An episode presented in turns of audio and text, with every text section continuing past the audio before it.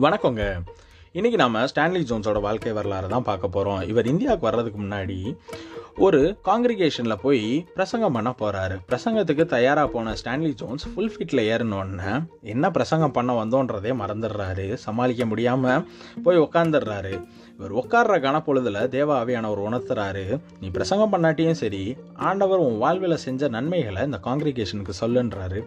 உடனே எந்திரிச்சு போய் தன்னோட வாழ்வில் தேவாவியானவர் செஞ்ச எல்லா நன்மைகளையும் சொல்கிறாரு இந்த பிரசங்கத்தோட முடிவில் ஒரு வாலிப பையன் வர்றான். இயேசுவுக்கு அவனோட வாழ்க்கையை ஒப்பு கொடுக்குறான் என்னப்பான்னு கேட்குறப்ப உங்கள் சாட்சி என்னையை தொட்டுச்சுங்க. அதனால தான் நான் என் வாழ்க்கையை ஆண்டவருக்கு ஒப்பு கொடுக்குறேன்னாரு இந்த இன்சிடெண்ட்டுக்கு அப்புறம் வாழ்நாள் முழுவதும் ஆண்டவருக்கு சாட்சியாக வாழணுன்ற ஒரு முடிவை ஸ்டான்லி ஜோன்ஸ் எடுக்கிறாரு.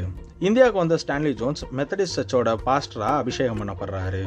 உயர்ந்த ஜாதி மக்கள் இடத்துல ஊழியம் பண்ணுன்ற ஒரு அழைப்பை பெற்றுட்டு அவங்களுக்கு வித்தியாசமான ஒரு அணுகுமுறையில் சுவிசேஷத்தை கொண்டு போகிறாரு கொண்டு போய் ஜாதி சமூகம் இந்த மாதிரியான இருக்கிற வேரியேஷன்ஸ் எல்லாத்தையும் தூக்கி போட்டுட்டு எல்லாரும் ஒற்றுமையாக ஒன்றா இருக்கணுன்றதுக்காக கிறிஸ்தவ ஆசிரமம்னு ஒன்று ஏற்படுத்துகிறாரு இதில் இன்னொரு முக்கியமான விஷயம் என்னன்னா மகாத்மா காந்தியோட ஃப்ரெண்டாகவே அவர் ஆயிடுறாரு.